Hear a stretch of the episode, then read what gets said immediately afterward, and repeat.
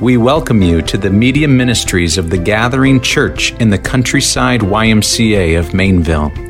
As we love the Lord and each other, we're trusting that God would use us to plant a church in every YMCA around the world. To this end, would you join us? We meet on Sundays at 10 a.m. and in community groups throughout the week. As you listen to this resource, our prayer is that your love for Jesus would grow deep and your love for others would be seen and heard.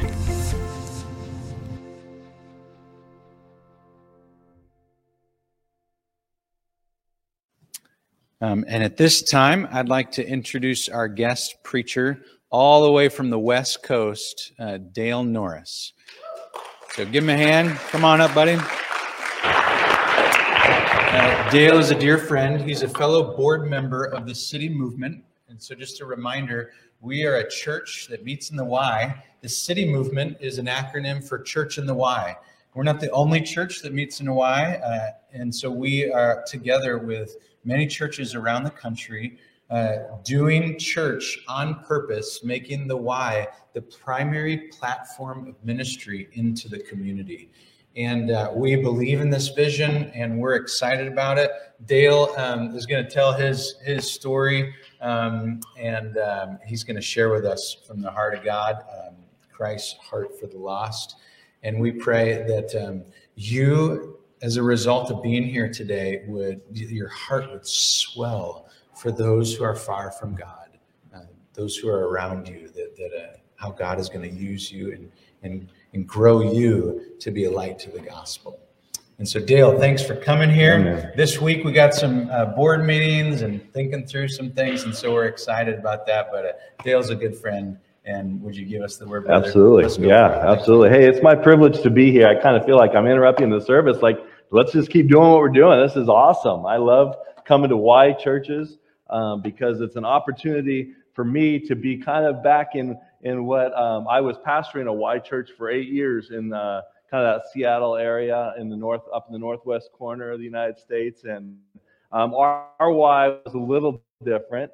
Um, it was more of a traditional swim and gym kind of Y. We were in the arts and kind of dance studio area, and uh, we had the guy up above us on the second floor doing the medicine ball on the floor, and we had you know the janitor would come through occasionally, and lots of different stuff that would happen. But I love Church in the Y. I love the, the sweetness of the fellowship, and I, and I love the vision for uh, being where the people are. And um, I just need to say, you know, while right from the beginning, um, I love Mike. That guy's a good pastor. You guys have got a winner, and uh, I hope you uh, appreciate him. Um, I met Mike a few years ago at Silver Bay. It's the retreat center that we go to once a year with YMCA uh, chaplains and pastors and those sort of things. And uh, boy, I was just really impressed with him and, and touched by his tender spirit, his kindness, his gentleness, um, things that are, are not things that I have naturally that I need the Holy Spirit's help so much with. And I, I just look at him and go, boy, that guy, I just love him. So uh, I really see him reflected in this congregation, just in the conversations I've had. And, and so I'm excited to be here. Uh, I've been kind of uh, eavesdropping a little bit on a few of your services over the last several weeks and, and paying attention to the Foundations uh, series and what's going on with uh, what it looks like with those arrows. Uh, this relationship, this up arrow, relationship with God. Uh, and the, the arrows pointing in, the relationships with one another. And I was excited this week for this the idea of this out arrow, the relationship with the world. What's it look like? How are we to, to be engaged with the world? One of the things that's so interesting to me is whenever you come to God's word, I believe you start to see the heart of God. God's word is living and active. It, it reads us as much as we read it. And it, it begin, the Holy Spirit moves whenever we look into God's word. One of the things I see is the heartbeat of God throughout Scripture for his people. But not just for the people in, in, in the church, for the people outside and that we're called to go out. And these, the, the out arrow is a vital part of who we are and what we're to be about in, in the kingdom work of God in this world. So I'm excited to spend a few moments with you today. And I want, if you have your Bibles, go ahead and turn to uh, Mark chapter 5. We're going to look at a passage here that's that's actually one of my favorite passages. It's, it's a, an incredible story. It picks up where uh, Jesus um, is traveling across the Sea Galilee and he's, he's just calmed the sea. The disciples went through a little crisis of faith as they went through a storm on the sea and thought they were all going to drown. And Jesus calms the ocean, calms the sea. And he looks and goes, What, what were you guys worried about? What is wrong with you guys now? Come on. And what we see is not only can he calm the natural uh, wind and the waves and all that, but what we see in Mark chapter 5, he can calm the storm uh, in the soul. So we look at Mark chapter 5, he says, They came to the other side of the sea, the country of the Gerasenes, and um, when Jesus had stepped out of the boat, immediately there met him out of the tombs a man with an unclean spirit. This is a man who's possessed by demons. He lives among the tombs. It's a man who lives in the tombs. He lives in the cemetery. He lives with dead people. No one could bind him. Not one could bind him anymore, not even with a chain. For he'd been bound with shackles and chained, but he wrenched the chains apart and broke the shackles in pieces. And there, Mark's starting to unpack this little story, and he's starting to describe a situation where you're like, whoa, what did Jesus just walk into? What are the disciples walking into? There's a demon possessed guy who lives in the tombs. He's got supernatural strength. He, they've, they've tried to subdue him, and they can't. He's terrorizing the, the whole region. He's in a hor- hopeless, horrible situation. He, they won't even allow him to be in the community anymore. He has to live out in the tombs. No one had the strength to subdue him. Night and day, verse 5, night and day, among the tombs and on the mountain, he was always, always crying out and cutting himself with stones. This might be one of the saddest pictures of a person that we see in Scripture. This is a horrible existence. This is a person who's demon possessed, isolated, cut and bruised, cries and cuts himself all night, all day, always. It's a sad situation. And you can imagine the people in the community are kind of going, What are we going to do about old crazy Larry up there? Now, that's I, I use the name Crazy Larry because that's kind of my friend calls him Larry. They don't give us a name, but it's better than the demoniac. You know, that's kind of what some Bible's kind of the man with. So we're just calling him Larry. And you can imagine the people in the community like, what, what do we do? Listen, you can imagine people coming into the town and saying, This looks like a nice place. This looks like Lebanon. This looks like downtown, you know, the Hallmark movie we've seen or whatever it is, you know, and they're walking in and, and then they just hear shrieking. And they're, what is that? Yeah, that's um that's Larry up there.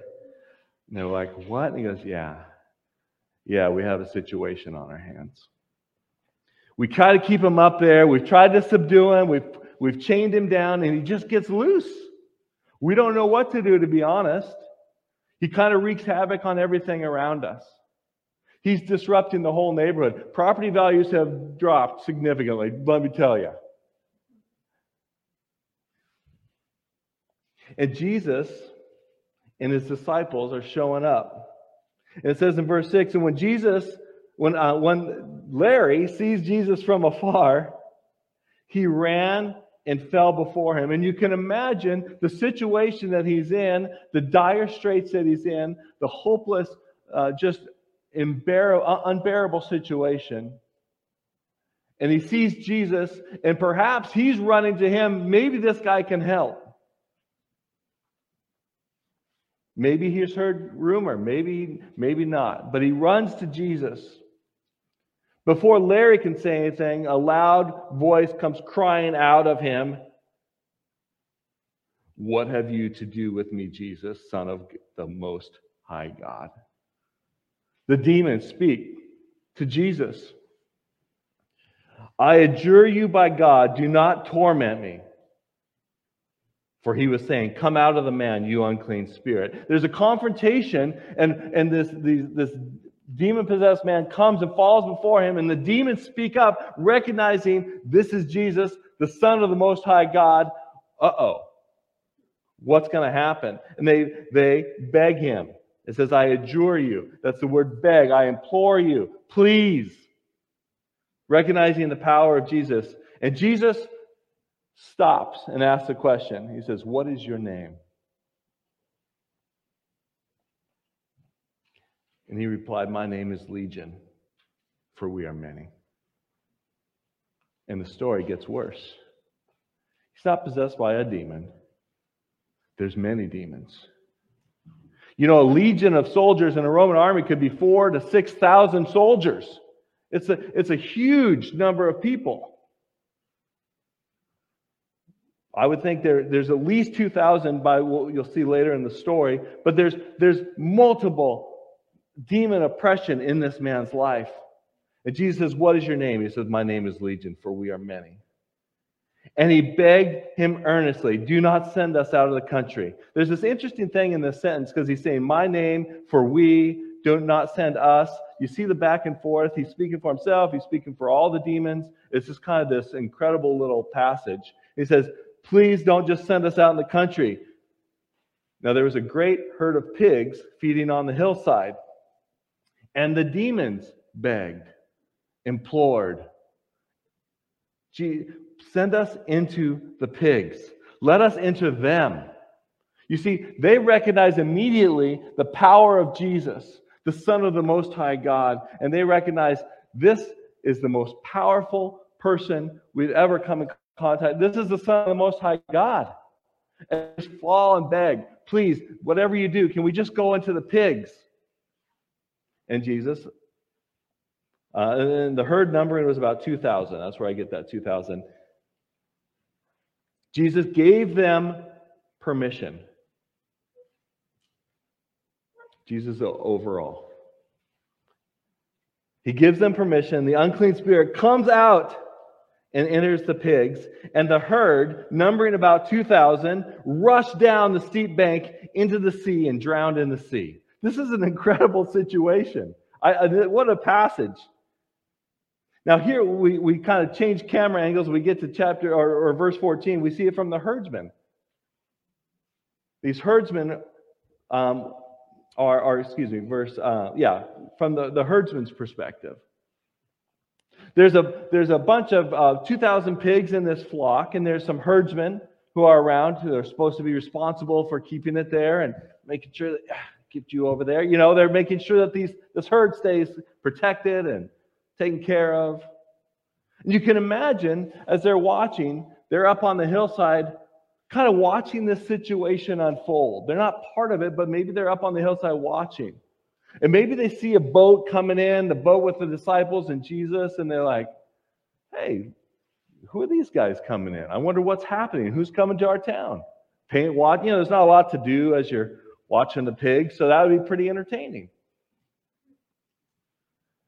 They get there and they see the guys start getting out of the boat, and uh oh. Larry's running right at him, guys. And you can see him going, Get back in your boat! get away! Get away! He's oh, he's coming right at him. And then they see something they've never seen before. Larry falls on his knees. What's happening there? And they're watching this situation unfold. And maybe they're looking, they see him looking up, and, and all of a sudden,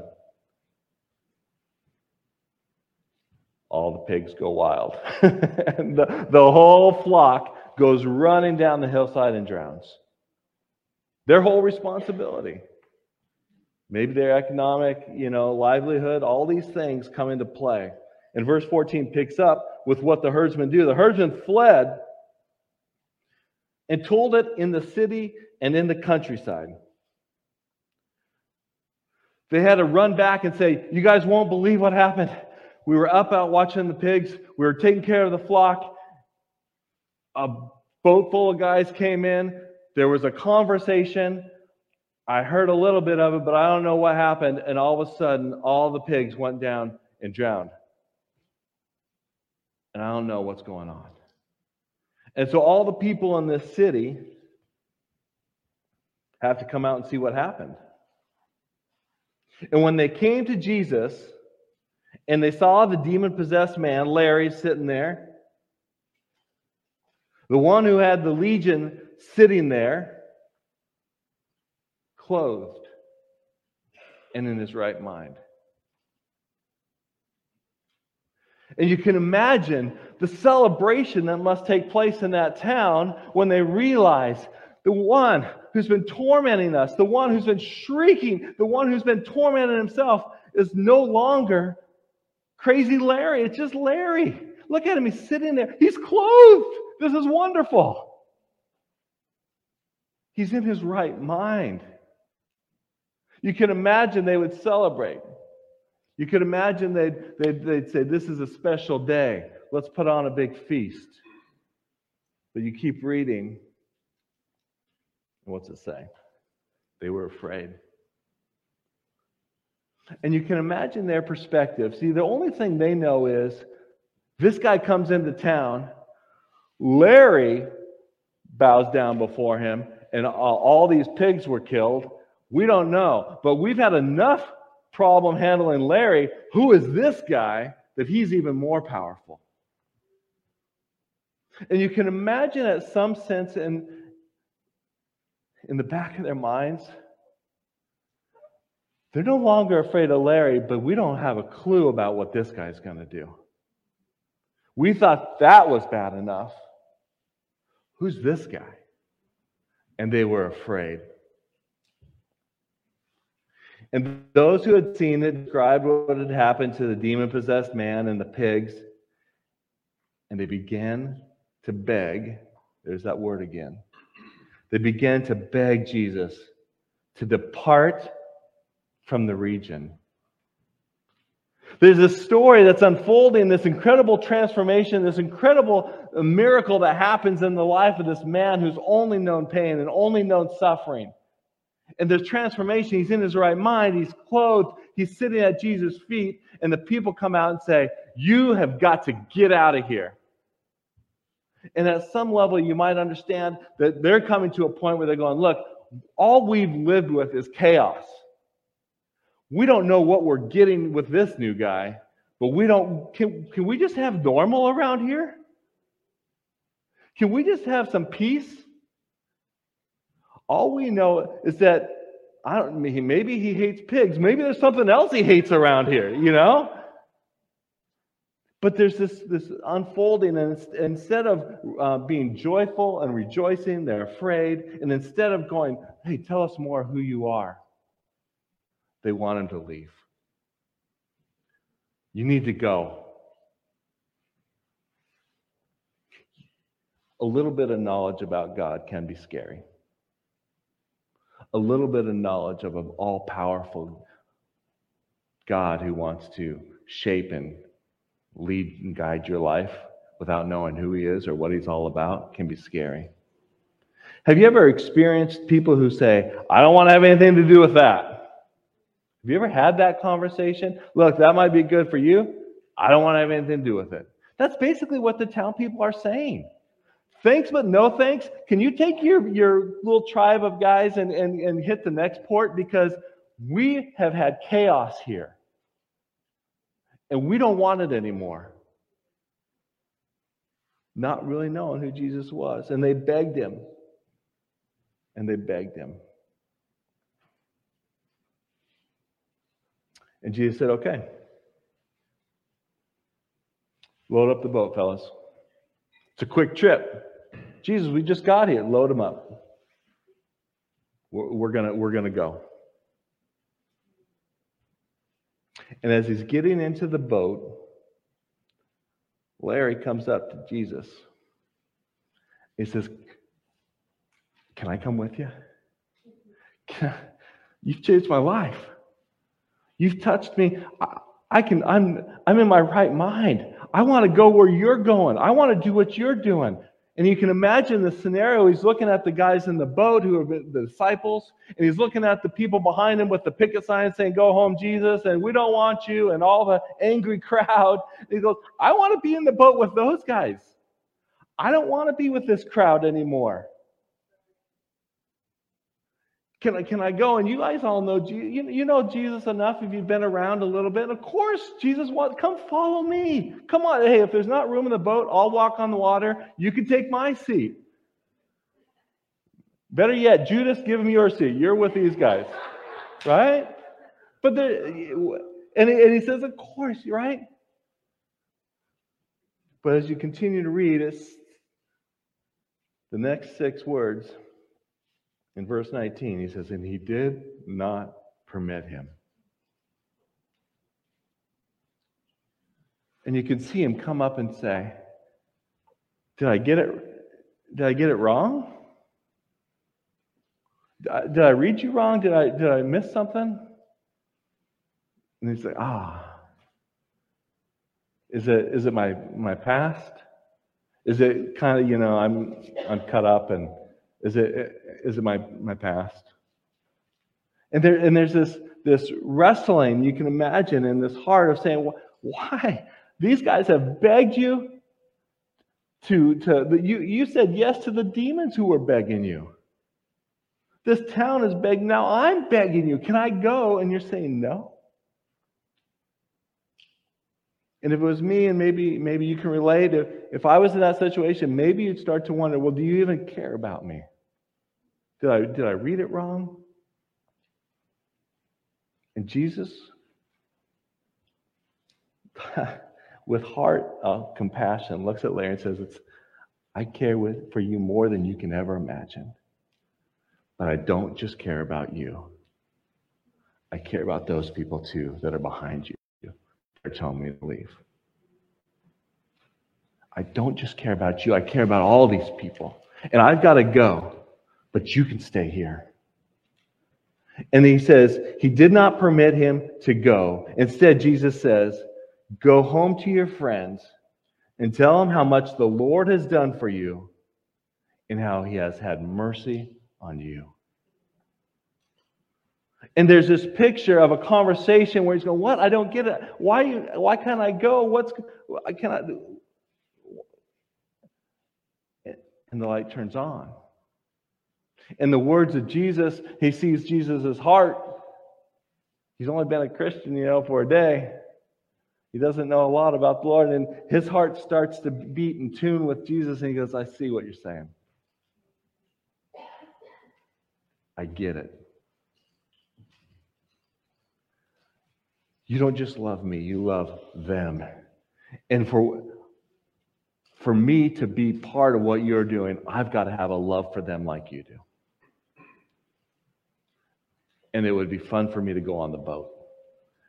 It'd be fun for me to hang out with the guys. It'd be fun for me to be on mission there, but you have a plan for me to be on mission right here.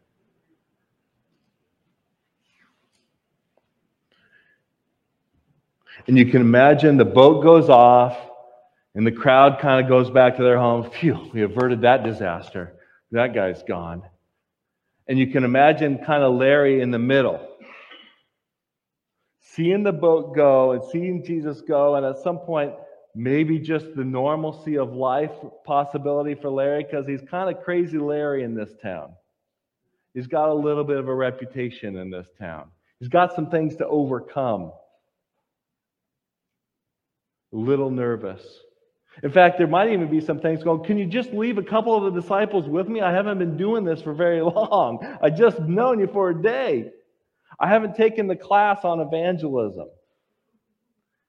Jesus says, Go to your friends, tell them how much the Lord's done for you and how he's had mercy on you. And he went away and he began to proclaim in the Decapolis how much Jesus had done for him.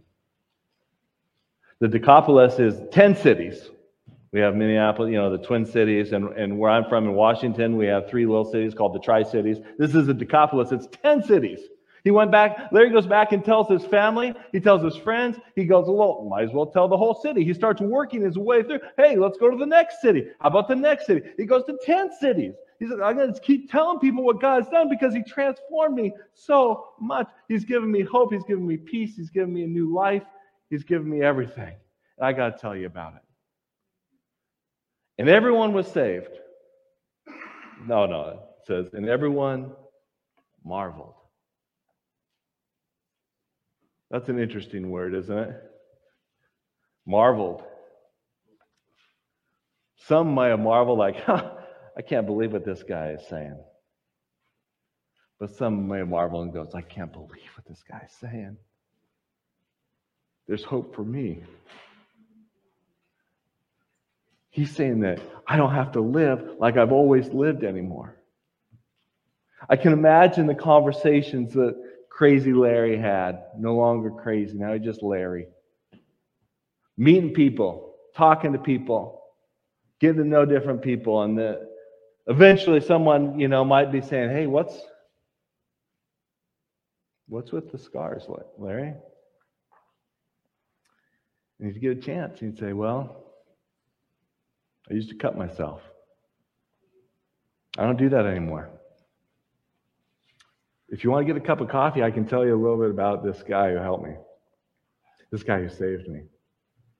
Everything's been different. And slowly, but surely, Larry worked his way through. And he reached people through his story, telling them what the Lord had done and how he had had mercy. There's a few things I just want to pull from this story because I think it's an incredible story. We're Larry in this story, by the way. if you're if you're putting yourself in the story, too many times when we read a parable where we're uh, Jesus in the story and we like to save everybody, but that's not our role. Jesus is Jesus in the story. We're Larry. We're the ones were desperately lost, who had nothing to offer, who were isolated and alone, naked and stuck and enslaved to sin. Before we knew Jesus, that was all of our spots. And the first thing I think about with this story is if we really want to be used, if we really want to develop this idea of going out and, and being used by God to, to bring the, the mission of God forward and to be part of building this kingdom of God uh, around our community and around the world, the first thing we have to do is we need to understand we have to have an encounter with Jesus. We have to personally have a transformative encounter with Jesus. Before we go and share Jesus with anybody, we need to want we need ourselves to have an experience with Jesus where we submit and surrender our lives to him where we come and fall on our knees before Him and just say, Lord, everything is yours. Will you forgive me? Will you, will you take these filthy rags in my life and make them pure and righteous? Will you, will you take, can I, can I just be forgiven of the sin from the, the sacrifice you made on the cross for me? You need to experience the power and transformation that comes from knowing Jesus yourself. We're not, you know, Jesus didn't die on the cross to make bad people good. He died on the cross and paid our penalty to make dead people alive. Right? And so we've got to become alive in Christ. We've got to have that first kind of up arrow fully functioning where we're, we're living in relationship with Him. We're experiencing the power and the transformation in our own lives before we can offer anything to anybody. Otherwise, we're just out there kind of like, you know, Dudley Do Right saying, you should do this and you should do that. And they're like, who are you to tell me? Look at your life. You have nothing to, to offer us. We need a Savior. We need to experience the transformation of becoming a new creation, going from dead to alive. Second thing I was thinking about with this story we must be with people who don't know Jesus if we want to reach people who don't know Jesus. It's interesting to me, this picture. I've never seen an, uh, another illustration where Jesus says, No, you don't, you can't follow me. I don't want you coming with in the boat with me. I don't want you coming with all these other guys. I see, and it's a picture of him saying, Look, there's work to do here. And I want you on mission here. I want you to be with these people who know you who know your reputation, who know your history. I want you to be with these people who have demonstrated they don't want to have anything to do with me, but they need to know your story. It's not enough to be for, like being cheerleading for evangelism or to, to be working uh, with a committee that's for evangelism or to, to uh, write a check towards reaching people for Christ. We've got to be with people who are lost if we want to be used for God's kingdom work. Now, I don't know about you if uh, in this area, I'm kind of new in this around this region, but you know, we have the Seahawks. I don't know if there's a local sports team in this area that has any kind of football ties. Um, but, but if you can imagine, there's a big game today, I understand. I thought that's why Mike was having me come preach so he could, you know, go to Kansas City or something. But uh, he's right here. But there's a big game today. There's going to be a stadium full of people.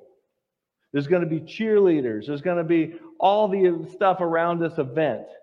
And all of them cheering and saying, Go, we're, we want this. We're all excited for you. Go. But there's only the guys in the uniform on the field who are moving the ball back and forth. Those are the ones contributing to moving the, the, the, goal forward.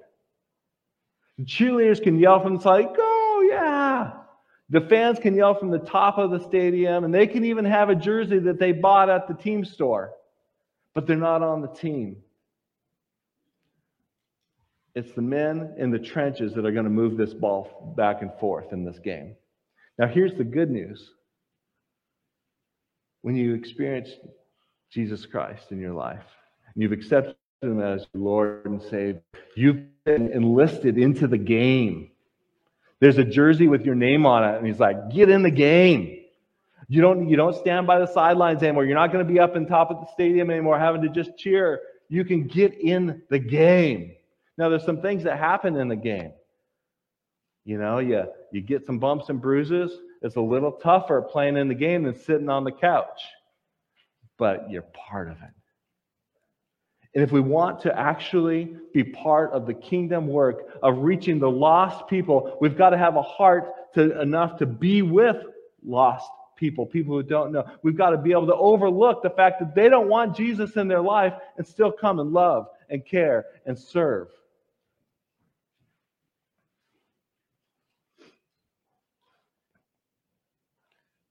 How are you doing in that area? How are you doing in having other people in your life, maybe people that aren't even people you, you want to be with, but you want to share Jesus with? How's that happening for you? The third thing, the last thing I want to just share about this story is we must be willing to hear the story and be willing to be vulnerable with our story if we want to share Jesus Christ with anybody. See, they're not characters in a play where we're the Christian and they're the non Christian, and I'm going to say my lines and they're going to say theirs, and I got better lines, and so I'll convince them, and then they're going to say yes, and then I get to tell a story about how that's not how it goes. The, people recognize when they're a character in your life and you treat them that way. They want to know that you care. They want to know that you love them. They want to know that you're willing to hear their story before you get to even share your story sometimes. Sometimes they're not very interested in your story until they know how much you care about their story, right? But we've got to be willing to share our, our story when the opportunity comes of how Jesus changed our life, how Jesus transformed our life, scars and all. Right? You can imagine I don't know about you, but my temptation is sometimes to cover up the scars, to cover up the things that are the blemishes and the things that don't really make me look good. It's kind of interesting that way. But actually, I was thinking about this, and I was thinking, uh, Paul talks about a thorn he had in the flesh. Paul had a thorn in 2 Corinthians 12, uh, chapter, or chapter 12, verse 9. He says, I have this thorn that's become a, just, a, just a real frustration to me. It's a messenger of Satan to harass me, to keep me from being conceited. Three times I pleaded with the Lord about this, that it should leave me. This is the Lord's response My grace is sufficient for you.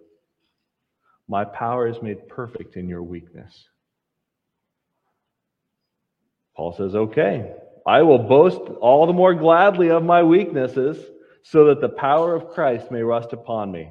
For the sake of Christ, then, I am content with weakness, insults, hardships, persecution, calamities. For when I am weak, he is strong. If we really want to see uh, a movement or be part of the movement that God's already doing in this area and all over the world, what we really have to be able to do is say, Look, Lord, I'm willing to be used, scars and all. I'm willing to be vulnerable with my friends. I'm willing to be vulnerable with my coworkers, with the people I talk with on the street. Wherever it is, I will be open and honest about what's going on in my life how you're helping me overcome some struggles, how you've changed my life and transformed it, scars and all. I can imagine it's a little hard for old Larry uh, with all the cuts and bruises and all the things that he went through because his weakness is pretty obvious. Some of us can hide them a little better. My encouragement would be people who are far from God will be so much more open to hearing about God when, he, when they see we've got challenges and struggles and pains and sufferings too. That we're not perfect, but we know one who is. And it changes everything for us. And the transformation all of a sudden becomes real, and the, the opportunity all of a sudden becomes so much more rich for people to hear about Jesus Christ. My prayer this morning is that we would become people who are on heartbeat with the Lord. That we God's already doing a movement here in this church. He's doing a movement all over the world. My prayer is that we would just start to, to get in sync with that with what God's doing. And that we'd be willing to say, God, I'll go anywhere, I'll do anything, I'll do whatever you want for your kingdom purposes. God, I'll, I'll go, I'll, I'll go love people that, to be honest, in my natural state, I don't love. But I'll go and serve them, I'll go and share, I'll do whatever you want. That's how God changes lives, and that's how this kingdom of God is moving forward. It's how we were reached. Someone was willing to love us in the pit that we were in. Have you ever heard someone say, Boy, you know, if that person ever became a Christian, that'd be a real miracle, right? Well, you know, that would be amazing if that, Like, kind of saying like, they're so far from God. When I became a Christian, it was a lot easier because I wasn't that far from God. That's kind of what it's saying. I remember saying that one time and someone challenged me on it. And they said, You know how arrogant that sounds? And I go, What do you mean? They go, that you're saying that you were not that far from God when you accepted Christ. The truth is, we're all far from God until his powerful saving love just explodes into our heart. Let's pray. Father, we thank you for your goodness and for your love and for your gracious uh, love letter to us, to your word. Lord, I pray that the, the word that we looked at today would, would move our hearts to love others, to be willing to go wherever you send us, to be willing to just go across the street if it's what it takes. Lord, help us to, to know what it means to experience a transformation of our lives and be able to share that with others in a way that builds your kingdom and, and um, leads others to find you. Praise thanks in your name. Amen.